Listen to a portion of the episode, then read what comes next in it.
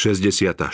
kapitola Podobenstvo o figovníku Na príklade uschnutého figovníka Ježiš názorne ukázal, že vo všetkom, čo robíme, je najdôležitejšie vnútorné presvedčenie. Kristov triumfálny vstup do Jeruzalema bol len slabým zábleskom jeho príchodu v nebeských oblakoch, v moci a sláve, za víťazoslávneho jasotu anielov a radosti svetých. Vtedy sa naplní, čo Kristus povedal kňazom a farizejom. Odteraz ma neuvidíte dovtedy, kým nepoviete požehnaný, ktorý prichádza v mene pánovom. V prorockom videní smel Zachariáš zahliadnúť onen deň konečného víťazstva a vidieť aj záhubu tých, čo Krista zavrhli pri jeho prvom advente. Pohliadnú na mňa, ktorého prebodli, budú nad ním nariekať, ako sa narieka nad jedináčikom a budú nad ním trpko žialiť, ako sa žiali nad prvorodeným. Kristus to všetko predvídal, keď hľadel na mesto a plakal nad ním. V dočasnom zničení Jeruzalema videl konečné zničenie tých, čo sa previnili preliatím krvi Božieho syna. Učeníci pozorovali nenávisť Židov voči Kristovi, no nevedeli odhadnúť jej následky. Dosiaľ nechápali skutočnú situáciu Izraela a nerozumeli trestu, ktorý mal postihnúť Jeruzalem. Kristus im to vysvetlil názorným podobenstvom. Posledná výzva Jeruzalemu bola márna. Ako odpoveď na svoju otázku Kto je to? Počuli kňazi a poprední muži prorockú ozvenu zo zástupu. Oni to však nepokladali za inšpirovaný Boží hlas. Rozhnevaní a zmetení sa snažili ľud umlčať. V zástupe boli aj rímsky úradníci a Ježišovi nepriatelia, ktorí ho udali ako vodcu vzbury. Tvrdili, že sa chce zmocniť chrámu a v Jeruzaleme vládnuť ako kráľ. Ježiš svojim tichým hlasom hlučný dav na chvíľu upokojil a znova objasnil, že neprišiel založiť nejakú pozemskú vládu čo skoro mal odísť k otcovi a jeho žalobníci ho neuvidia, kým sa znova neobjaví vo svojej sláve. Mali ho spoznať až potom, keď už bude neskoro hľadať záchranu. Tieto slová povedal Ježiš smutne a s neobyčajnou mocou. Rímsky úradníci boli umlčaní a dojatí. Aj keď im nebeský hlas dosiaľ neovládol srdcia – mocne na nich zapôsobil. V Ježišovej pokojnej a vyrovnanej tvári čítali lásku, vľúdnosť a tichú dôstojnosť. Pocítili zvláštny súcit s ním. Namiesto toho, aby Ježiša uväznili, boli skôr naklonení vzdať mu úctu. Obrátili sa proti kňazom a starším a obvinili ich z tejto vzbury. Namrzení a sklamaní vodcovia sa so svojím obvinením obrátili na ľudí a zlostne sa medzi sebou dohadovali. Ježiš medzi tým nepozorovane vošiel do chrámu. Bol tu pokoj, pretože udalosť na Olivovom vrchu privábila všetok ľud. Ježiš sa na chvíľu zdržal v chráme a zarmúteným pohľadom si ho prehliadal. Potom sa aj so svojimi učeníkmi vrátil do Betánie. Keď ho ľudia hľadali a chceli ho dosadiť na trón, nemohli ho nájsť. Uschnutý figovník Ježiš strávil celú noc v modlitbách a ráno prišiel opäť do chrámu. Cestou šli okolo figového sadu. Mal hlad a z diaľky zbadal figovník plný lístia. Podišiel bližšie či na ňom niečo nenájde. Keď sa k nemu priblížil, okrem listov nenašiel nič, lebo nebol čas fík. Okrem niektorých krajov čas dozrievania fík tu ešte nebol a o pahorkoch blízkeho jeruzalemského okolia by sa skutočne mohlo povedať, že nebol čas fík. No v záhrade, ku ktorej sa Ježiš blížil, ako by sa jeden strom predčasne rozelenal. Mal už plno lístia. Figovník však máva skôr ovoci ako listy. Preto tento strom s hojným lístím sľuboval aj zrelé plody. Zdanie však klamalo. Od najspodnejších po najvrchnejšie vetvy Ježiš okrem listov nenašiel nič. Veľa ľubnej zelene, nič viac. Svoju nespokojnosť nad tým vyjadril Ježiš slovami. Nech z teba už nikto nikdy viac nie je ovocie. Keď nasledujúce ráno aj s učeníkmi šiel touto cestou do mesta, všimli si vyschnuté vetvy a opadnuté lístie. Peter povedal, Majstre, pozri, figovník, ktorý si preklial, vyschol. Tento Kristov čin veľmi udivil učeníkov. Zdalo sa im, že to nezodpovedá jeho povahe ani správaniu. Často im hovoril, že neprišiel svet odsúdiť, ale zachrániť. Spomenuli si na jeho slová. Syn človeka neprišiel ľudí zahubiť, ale zachrániť. Svojimi obdivuhodnými činmi dosiaľ všetko oživoval, nikdy neničil. A poštolovia ho poznali ako darcu života, lekára, ale tento čin bol výnimkou. Pýtali sa, Aký to môže mať zmysel? Boh rád udeluje milosť. Akože žijem, znie výrok hospodina pána, nemám záľubu v smrti bezbožného. Zničenie a odsúdenie nie sú mu vlastné, sú nezvyčajným skutkom.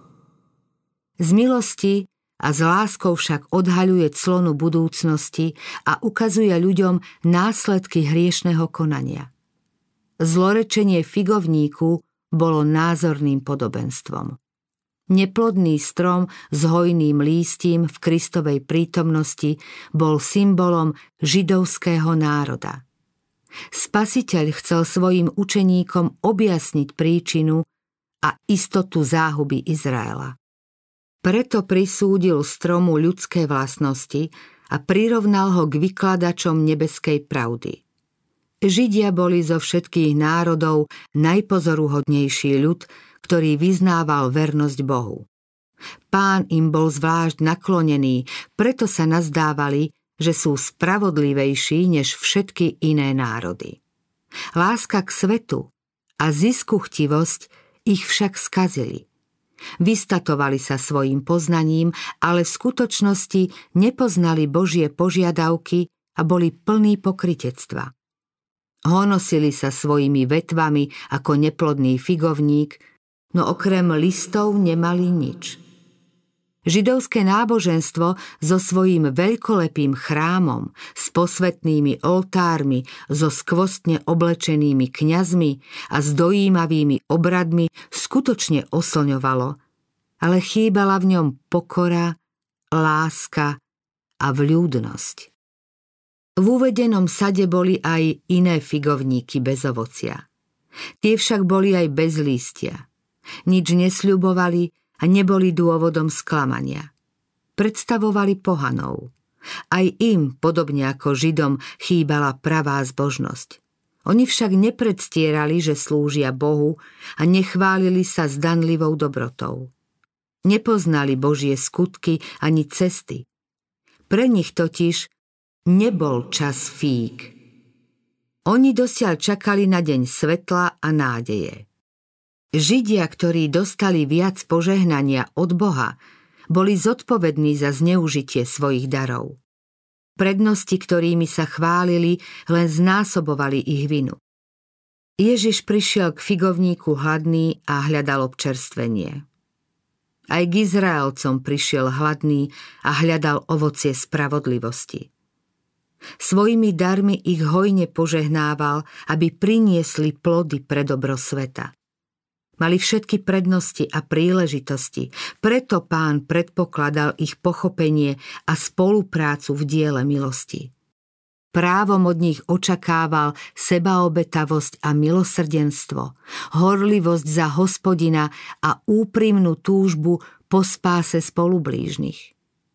Keby boli zachovávali Boží zákon, slúžili by podobne nesebecky ako Kristus. Pícha a sebectvo v nich zatienili lásku k Bohu a k ľuďom. Privolali na seba záhubu tým, že odmietli slúžiť iným. Poklady pravdy, ktoré im Boh zveril, nerozdali ďalej. Na príklade neplodného figovníka mohli poznať svoj hriech i následný trest. Figovník, zasiahnutý spasiteľovým zlorečením, chradol. Zvedol, od koreňa vyschol a stal sa výstražným symbolom možnej osamelosti židovského ľudu, kým ho Božia milosť celkom neopustí. Keďže sa nechcel s nikým rozdeliť o požehnanie, ktoré dostal, nemal ho už ďalej dostávať. Hospodin hovorí, je to tvoja záhuba, Izrael. Poučenie pre všetkých toto varovné napomenutie platí pre všetky časy. Kristovo zlorečenie stromu, ktorý stvorila jeho ruka, je výstrahou všetkým cirkvám i všetkým kresťanom. Kto chce žiť podľa Božieho zákona, musí slúžiť iným. Mnohým však chýba Kristovo milosrdenstvo a obetavosť. Niektorí sa pokladajú za príkladných kresťanov, no nechápu, v čom spočíva pravá služba Bohu. Ich plány a zámery sledujú len sebecký cieľ. Hlavnou pohnutkou ich konania je vlastný záujem. Sebecká ziskuchtivosť im určuje hodnotu času. To je cieľ ich každodenného života. Slúžia sebe, nie iným. O druhých sa nezaujímajú. Boh ich stvoril pre svet, kde treba nesebecky slúžiť. Prijal si, aby svojim blížnym podľa svojich možností pomáhali. Ich ja vyrástlo do tej miery, že im zacláňa všetko ostatné. S inými ľuďmi nemajú nejaké živé spojenie. Tí, čo žijú len pre seba, podobajú sa navonok sľubnému, no neplodnému figovníku. Majú len formu pobožnosti bez pokánia a viery. Svojim vyznaním sa hlásia k Božiemu zákonu, no chýba im poslušnosť. Hovoria, ale nekonajú. Kristus svojim súdom nad figovníkom ukázal, ako sa mu prázdna zbožnosť protiví. Oznámil, že ten, kto otvorene hreší, má menšiu vinu ako ten, kto predstiera, že Bohu slúži no nejaké ovocie na jeho slávu neprináša. Podobenstvo, ktoré Kristus rozprával pred svojou návštevou Jeruzalema, priamo súvisí s poučením o inom figovníku. Záhradník sa prihováral za neplodný strom, aby ho majiteľ ešte jedno leto ponechal, kým ho okope a pohnojí. Ak donesie plody, bude dobre, ak nie, môže ho vyťať. Neplodný strom mal dostať zvýšenú opateru. Malo sa mu dať všetko potrebné. Keby však ani potom nepriniesol ovocie, nič ho pred zánikom nezachráni. V podobenstve sa nehovorí, aký výsledok malo záhradníkovo úsilie. Závisel od ľudí, ktorým Kristus tieto slová povedal. Prirovnával ich k neplodnému stromu a nechal na nich, aby o vlastnom určení rozhodli sami. Dostali všetko nebeské požehnanie. Oni však toto bohatstvo nezužitkovali. Kristovo zlorečenstvo neplodnému figovníku naznačovalo výsledok. Sami rozhodli o svojej záhube. Židovský národ viac ako tisíc ročie zneužíval Božiu milosť a privolával na seba Božie súdy. Zavrhol nebeské varovanie a vraždil božích prorokov. Ľudia Kristovej doby šli tou istou cestou a dopúšťali sa rovnakých hriechov. Vinou tohto pokolenia bolo zavrhnutie ponúkanej milosti a varovného posolstva. Za Kristových čias si ľud nasadil okovy, ktoré národ koval po celé stáročia. Každej dobe je ľuďom poskytnutý určitý deň svetla a jedinečnej príležitosti, skúšobný čas, keď sa môžu zmieriť s Bohom. Táto milosť má však svoje medze. Jej hlas nás môže oslovovať celé roky. Možno ho zľahčiť a zavrhnúť, no príde chvíľa, keď sa milosť ozve naposledy. Srdce stvrdlo natoľko, že na volanie Božieho ducha už nereaguje. Ten vľúdny a presvedčivý hlas už hriešnika neoslovuje a prestáva aj varovanie a napomínanie. Tento deň navštívenia zastihol aj Jeruzalem. Ježiš nad týmto mestom žalostne zaplakal, ale nemohol ho zachrániť. Vyčerpal všetky pomocné zdroje – Zavrhnutím varovných víziev Ducha Svetého Izrael zavrhol jedinečnú možnosť pomoci. Nebolo už sily, ktorá by ho mohla zachrániť. Varujúci príklad Židovský národ je symbolom ľudí v každom veku, tých, čo pohrdajú výzvami nekonečnej lásky. Slzy, ktoré Kristus prelial nad Jeruzalemom, tiekli pre ľudské hriechy všetkých čias. Tí, čo pohrdajú napomenutím a varovnými výzvami Ducha Svetého, môžu v rozsudku nad Izraelom čítať svoje vlastné odsúdenie. Aj dnes si mnohí počínajú podobne ako kedysi neveriaci Židia. Boli svetkami prejavu Božej moci. Duch Svetý oslovoval ich srdcia, oni však zostávali vo svojej nevere a zatvrdilosti. Boh posiela varovanie a napomenutie, no oni si nechcú priznať svoje chyby a svoje poblúdenie a s posolstvom zavrhujú aj poslov. Prostriedky, ktorými ich chce zachrániť, stávajú sa pre nich kameňom úrazu. Neverný Izrael nenávidel Božích prorokov, pretože vynášali na svetlo jeho skryté hriechy. Achab pokladal Eliáša za svojho nepriateľa, pretože tento prorok zjavne karhal tajné hriechy kráľa. Podobne aj dnes musí Kristov slúžobník, ktorý karhá hriech, znášať posmech a pohrdanie. Biblická pravda, Ježišovo náboženstvo, bojuje proti mocnému prúdu mravnej skazenosti. Dnešný človek má v sebe viac predsudkov než ľudia v Kristovej dobe. Ježiš nesplnil očakávanie ľudí. Jeho život bol súdom nad ich hriechmi, preto ho zavrhli. Podobne aj dnes tisíce ľudí zavrhujú svetlo pravdy Božieho slova, pretože nie je v súlade s ich skutkami a s ich prirodzenými sklonmi. Ľudia podnietení satanom pochybujú o Božom slove a rozhodujú sa podľa vlastného nezávislého úsudku. Tmu milujú viac než svetlo, či im ohrozujú sami seba. Tí, čo sa nad Kristovými slovami pohoršovali, nachádzali na to stále viac dôvodov, až sa celkom odvrátili od pravdy a života. Podobne je to aj dnes. Boh nemá v úmysle vyvracať každú námietku, ktorú uvádza proti jeho pravde svetsky zmýšľajúci človek. Pre tých, ktorí odmietajú prevzácne lúče svetla, ktoré im mohli presvietiť temnotu, zostanú tajomstvá Božieho slova navždy tajomstvami. Pravda im je skrytá. Blúdia v temnote a nevedia, že im hrozí záhuba.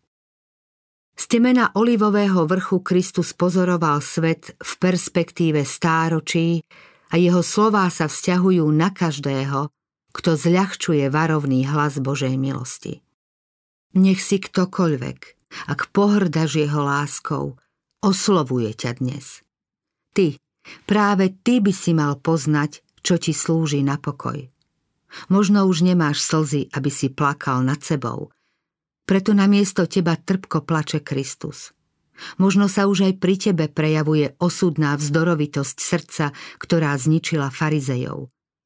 Každý dôkaz Božej milosti, každý lúč nebeského svetla človeka buď získava a obmekčuje, alebo ho v beznádejnej nepoddajnosti zatvrdzuje. Kristus predvídal, že Jeruzalem zostane neoblomný a nebude činiť pokánie. A predsa zodpovednosť za všetkú vinu a následky zavrhnutia milosti nesie mesto samo. Tak sa stane s každým, kto pôjde jeho cestou. Hospodín hovorí, z teba je tvoja záhuba, Izrael. Počuj zem, aj hľa, ja privediem pohromu na tento ľud, ovocie to ich úmyslov. Veď na moje slová nepočúvali a opovrhli mojím učením.